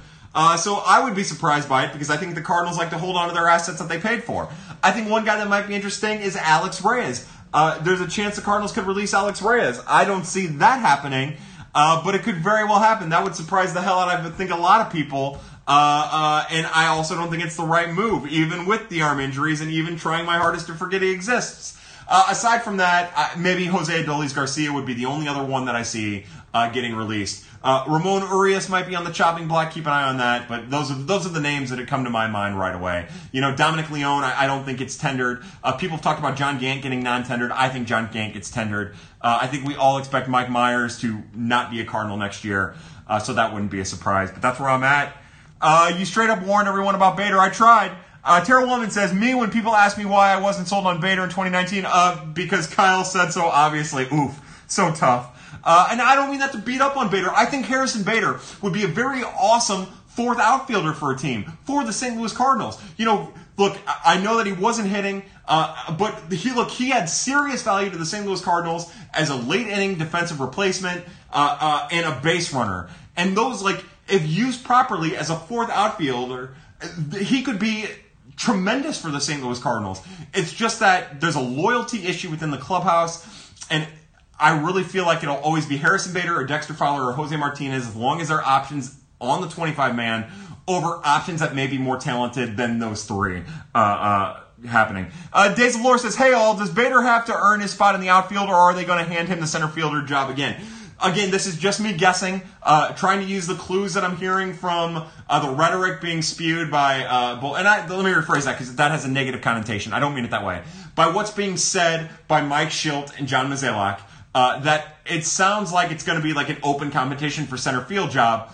But like when they keep extrapolating on their thoughts, the impression that I get is that it's going to be Harrison Bader's job and somebody's going to have to like blow them away to take it from him if that makes sense. Open competition, but like wink, wink, nudge, nudge. Uh, Alex Card. Hey, Alex, Ricky Coinside. Here we go. Thoughts on what Ricky Coinside needs to work on and the uh, Kalukian uh, Winter League. Uh, Boy, did I butcher that. Well, you know, what I was really impressed with with uh, uh, left-handed relief pitcher Ricky Coinside, who's 28 years old in the Gulf Coast in the Dominican Summer League, is the amount of deception that he brings to the game. Uh, you know, he pitches on both sides of the plate, up and down in the zone. He uh, has good velocity, but not great velocity. He has good command, but not great command. Uh, I definitely think Ricky Coinside is a name that everyone needs to keep an eye, an eye and an ear on, uh, whether he's real or not. But he's doing great from what I understand. Josh says DeJong is going to hit 260, 340, 470 with 27 home runs, and you can take that to the bank. I don't think his on base percentage is going to be 340. I, I think, uh, look, if, if he's getting rest, I think you're talking about a 250, 320, 440 type hitter who plays a really good defensive shortstop and is super valuable to the St. Louis Cardinals moving forward. Uh, Farmer Vala says Herrera. Yeah, man. Look, Farmer Vala, I love you, buddy. Thank you for being in here. And also, yeah, I'm really excited about Ivan Herrera as well. He was a world beater in the Arizona Fall League. He had an amazing uh, start to his his Cardinal career at the minor league level. I'm anxious to see what the 2020 season has for him. I would imagine he starts the year in Springfield. Uh, that Springfield team is going to be a lot of fun to watch next year, uh, uh, no doubt about it. And he very well could be the the heir presumptive to uh, uh, Mr. Yadier Molina. Sono2351 says, fuck Mary Kill, Edman, Dirty Descalso, and Greg Garcia. You know, I'm not a Dirty Descalso fan. I, have never, I'm not a Dirty Descalso fan, so I'd murder Dirty Descalso. I would bed the shit out of Greg Garcia, and I'd marry that cute little Tommy Edman. Good Life Sean says, looks like Monday Night Raw is in St. Louis tonight, looking for a wrestler to come out in a pad shirt. That'd be fucking amazing. I wish we could have made that happen. I didn't know that that was going on, or else I would have tried to uh, make it happen. Josh says, pure talent wise, can you rank Herrera, Knizner, and Kelly? You know, uh, pure talent. How about this? If we're talking about ceiling, who has the highest ceiling? Uh, I still think it's Andrew Knizner. I, I, know that that sounds crazy. I think that Knizner, uh, because of his approach, because of his swing, because of his power and his body, because of his athleticism, uh, uh, I think that he has the highest ceiling of all three. You know, it's tough to say because once we got to see Carson Kelly at the higher levels, you could really kind of see him start to break down. But there was a time when I would like Carson Kelly showed very, very plus athleticism. But by the time we saw him at Double A and Triple A, his athleticism had kind of like given up on him.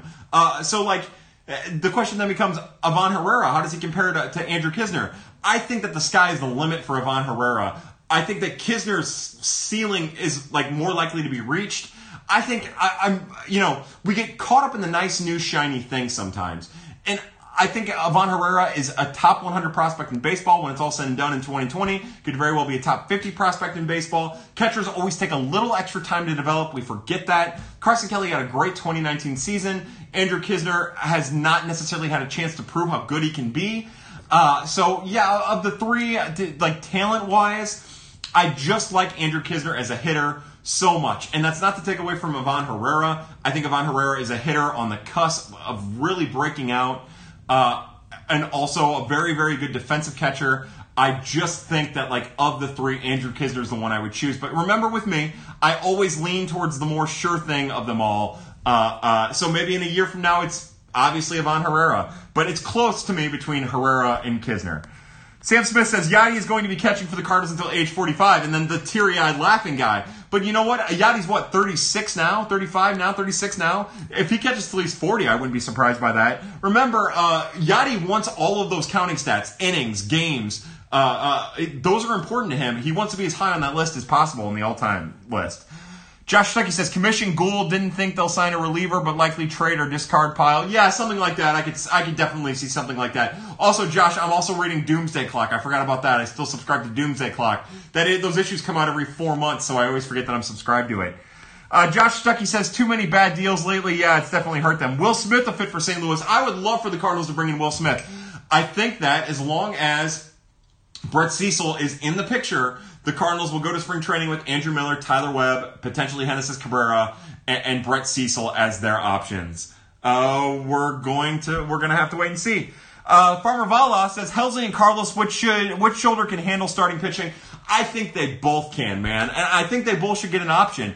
You know, especially if Waino doesn't come back, and again, we expect Waino to come back. We're gonna have to wait and see. Uh, but I, I just think that they both could, and again, they're both ticking time down, ticking time bombs potentially. Uh, but again, like one's done it at the major league level and the other one hasn't. So if I had to choose, I'd say Carlos Martinez. I like that he's getting that shoulder cleaned up. By the way, uh, or the uh, uh, PRP injections or whatever it is. Uh, Dylan's swing is so damn pretty. It really is. He's a he's a mensch man. Eric Thomas says Molina Wieters 2020. I like that. That's a, I'll vote for it. Uh, reminds me of Schmiegel. Schmiegel. I like. I get that. I see that. I see that. Good work, uh, Jeff Niehaus. To our good friend Jeff Niehaus, I raise my glass. Beaver Beaver Hole 69 underscore Ur says, get rid of Wong. Yeah, you know, I, I'll say this. If you wanted to trade Kolten Wong at the peak of his value, now would be the time to do it. Uh, I wouldn't do it. I think he's valuable to this roster, and if they couldn't, like, if they could do it for Francisco Lindor and maybe throw in a couple prospects or something, then yeah, I'm making that trade and I'm figuring it out for sure.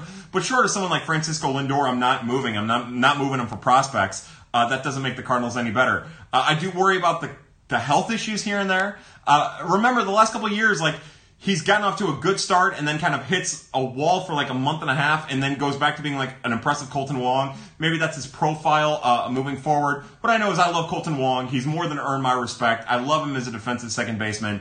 I love what he's doing when he's taking the ball to the opposite field. That's when he's hitting at his best. And what was it from like July 1st until the end of the year? He was one of Major League Baseball's most productive hitters. So again, if you're talking about trading a guy at the peak of their value, then yeah, if that's what you're into. But I just think right now with the Cardinals roster being the way it is and so many uncertainties, that's one of the certainties that you can't really trade unless you're getting someone like Francisco Lindor in the deal. Uh, Dennis B. Hands says hi from Redbird. Uh, from, hi from Redbirds fans in North Carolina to the pad contingency. Uh, North Carolina, the Cardinals fans in North Carolina, I raise my glass. Uh, every every city, every town, every state is a fan, and welcome to the Pad Nation.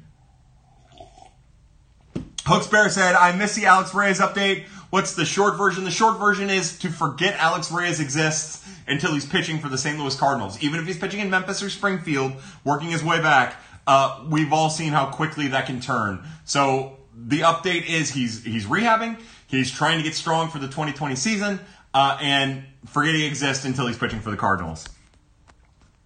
Uh, there's already is a Ray Lankford bobblehead from the Starting Bowl. Oh no, I missed it. Somebody give me that Lankford bobblehead. Uh, they gave it out at Bud Bash event. Oh, I didn't know that that existed. I'm gonna have to go to like uh, eBay and track that down. Three Run Jack says the end of the 2018 season defense was a must improve category. What is a must improve category for 2020? You know, uh, I think that they just need to continue to hit like they did after they fired Mark Budaska. That's a big thing. I think that the this is let me let me start over. I think that everything just needs to continue uh, how it was from August on until the end of the season, and then the playoffs are a completely different beast. That was just weird. Uh, but if the starting pitching is as good as it was from August on, if the relief pitching was as good as it was from August on, if the hitting was as good as it was from August on, then I think that they're fine. They just need to continue to do that. Uh, in my opinion, what needs to change uh, is is loyalty within the clubhouse. And again, I understand why Mike Shildt does it. I'm not bashing him, although it's a criticism. But the Cardinals are in their best, and it's in the best interest of the St. Louis Cardinals to use their best players and not go with who you have to feel loyal to to keep the clubhouse on your side.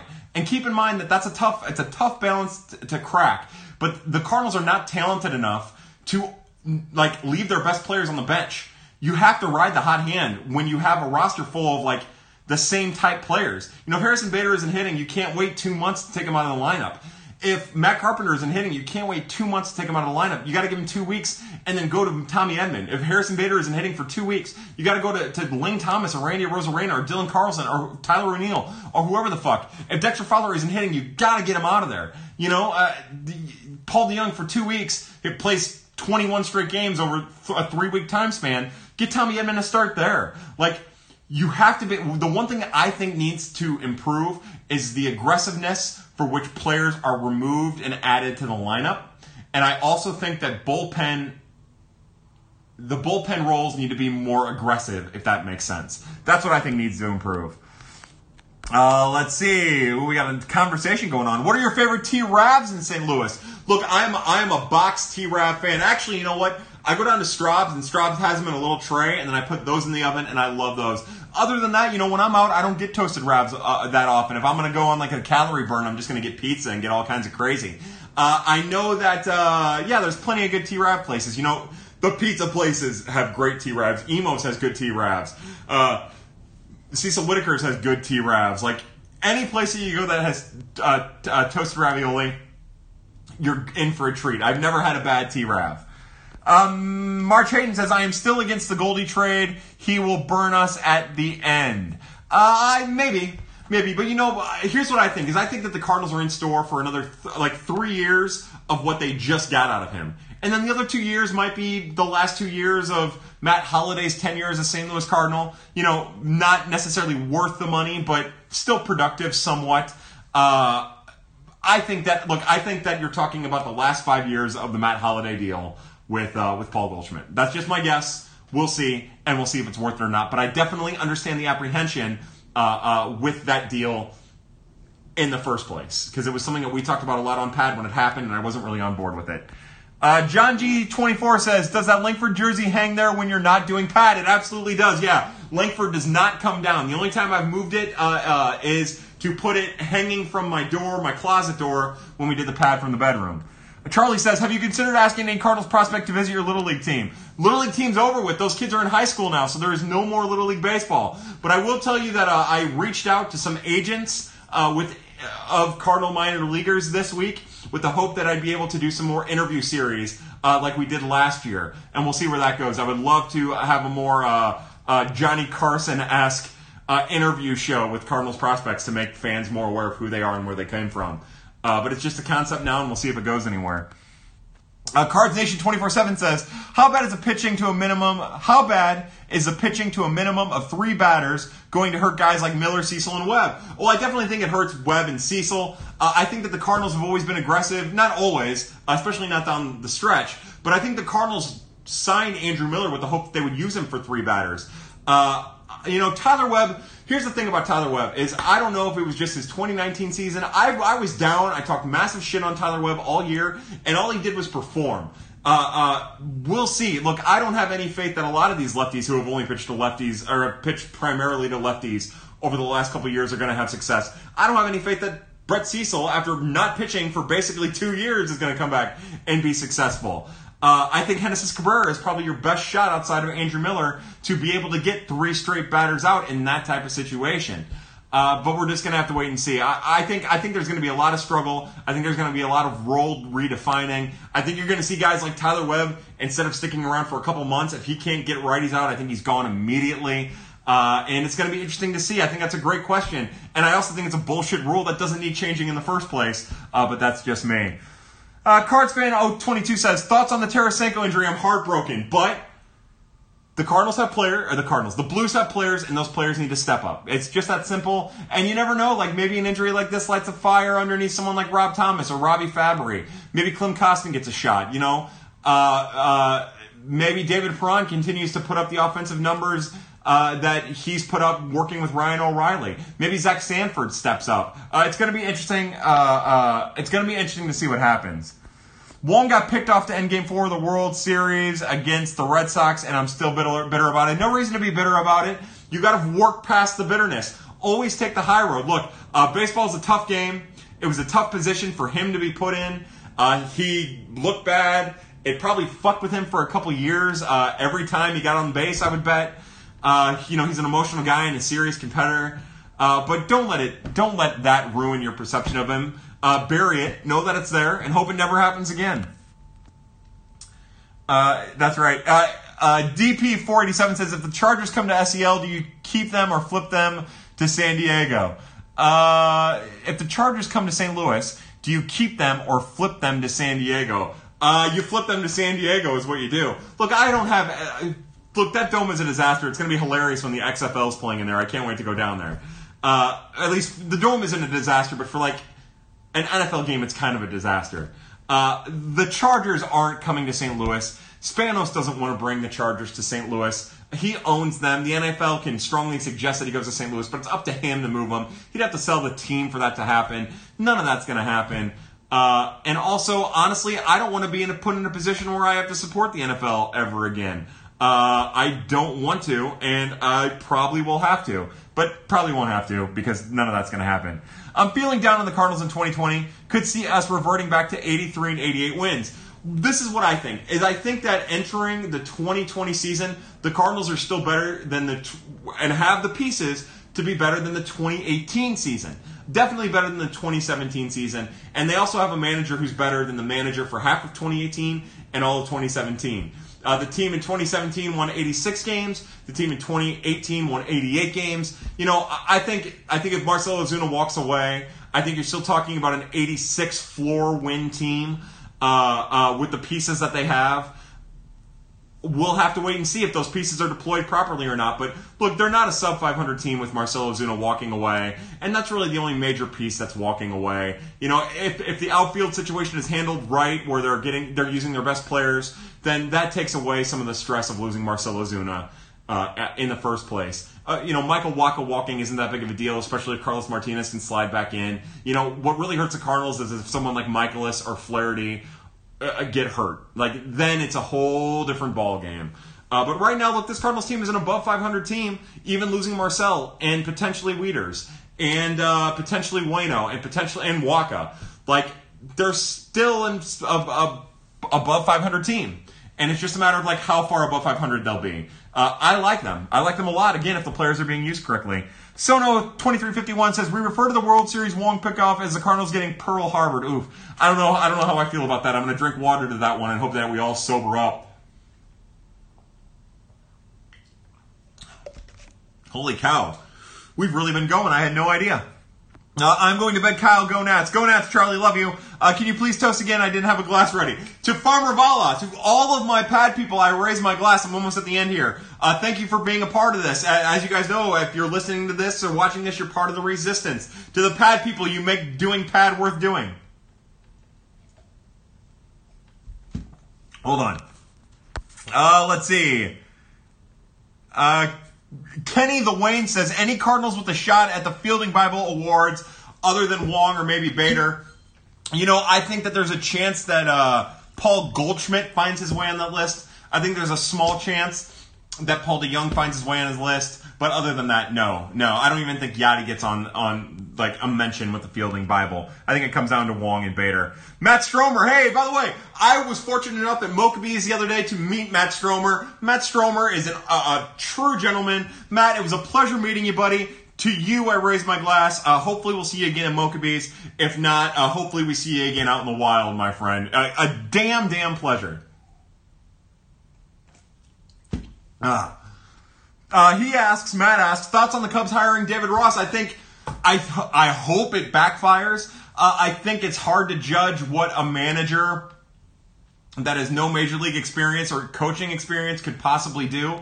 You know, to me, it feels like a Brad Ausmus move. You know, we've talked a lot about like uh, joking around about, oh, the Cardinals signed their, or the Cubs uh, signed their version of Mike Matheny to be manager. Uh, to me, it just feels like a Brad Ausmus move. Like you're hoping that a player with gravitas uh, and no coaching experience can can lift a clubhouse past uh, a manager who maybe had an ego that dwarfed the clubhouse.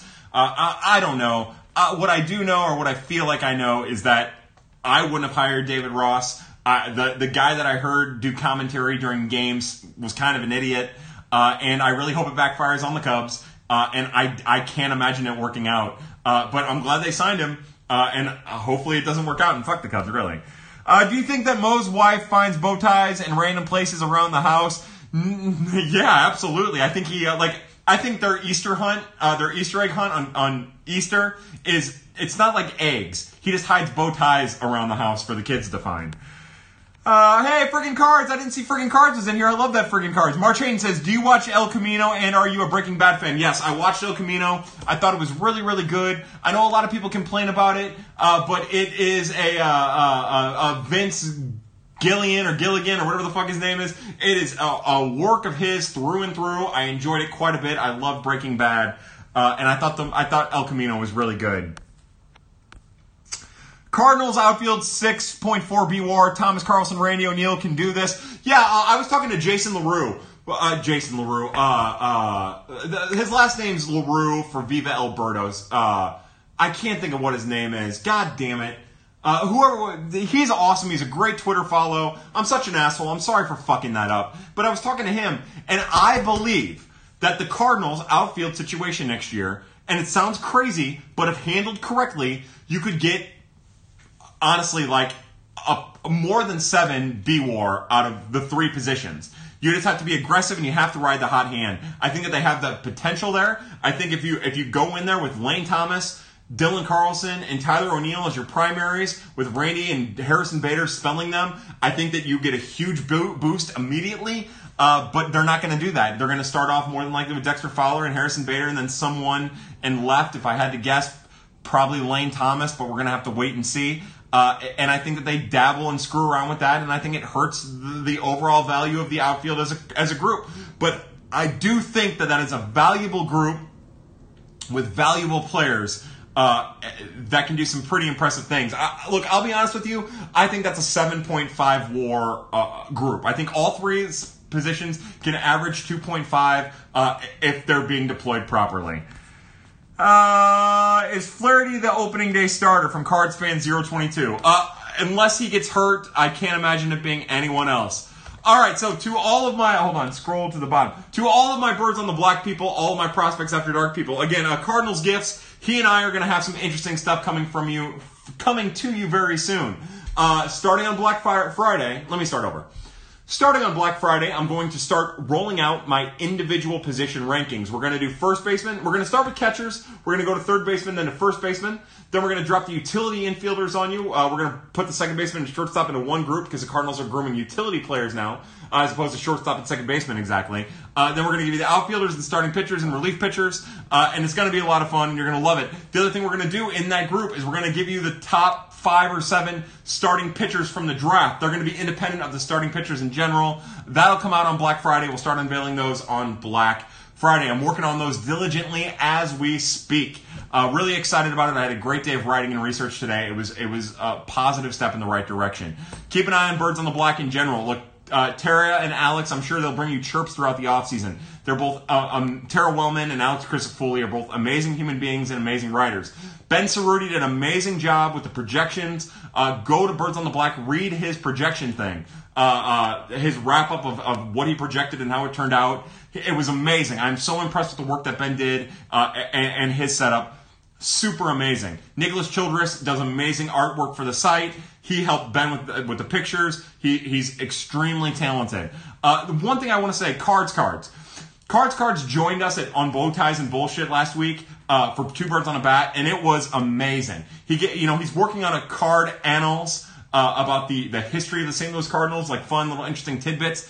Uh, I don't know when that's going to roll out of Birds on the Black, but to hear him talk about it on Bow Ties and Bullshit was awesome. Uh, and it's an awesome and exciting project that I can't wait to get my hands on. Like, I can't wait to see. I know he's putting a time and effort into it, and I'm really impressed with it. And hearing him talk about it got me jazzed up for it. Uh, so, to all my Birds on the Black people, I, I raise my glass. Uh, uh, you're all amazing. Stu Styles, who does the, the daily recaps, the game recaps when the games are going on. Uh, again, I feel privileged to be a part of it, and I'm anxious to start with the prospect rankings. Again, dirt on Black Friday, we'll start unveiling uh, uh, the position rankings, and then um, shortly thereafter, we'll get to the new Dirty 35. Uh, uh, the preseason Dirty 35 should start rolling out a- after the new year. So we got some very exciting, very fun things planned for you. Uh, but to my birds on the black family, I raise my glass. let's see, where are we at?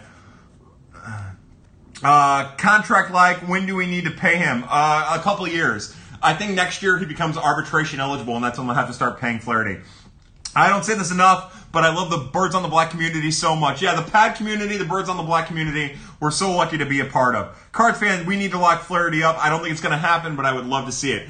All right, that is it for a Monday Night Prospects After Dark. As always, it was incredible. I love each and every one of you. It's an amazing time. I I don't know how I got so fortunate to have this community surrounding me, uh, uh, but I am, and I'm so thankful. Uh, we'll do it again. We'll do it again soon. We'll see about this weekend. Maybe Sunday. Maybe we'll do it sometime next week. Maybe we'll do it tomorrow. God only knows when. Stay tuned. Follow me at KYLER416 on Twitter. If you have any questions, you can hit me up. Uh, uh, and you don't want to do the Twitter thing, my DMs are open, by the way. Hit me up at KYLER at Yahoo, uh, 4, KYLER416 at yahoo.com. Uh, again, thank you so much for being here. Uh, it's an amazing time. Victoria, you have a great night as well. Uh, if you watch this or if you're listening to this, you are part of the Resistance.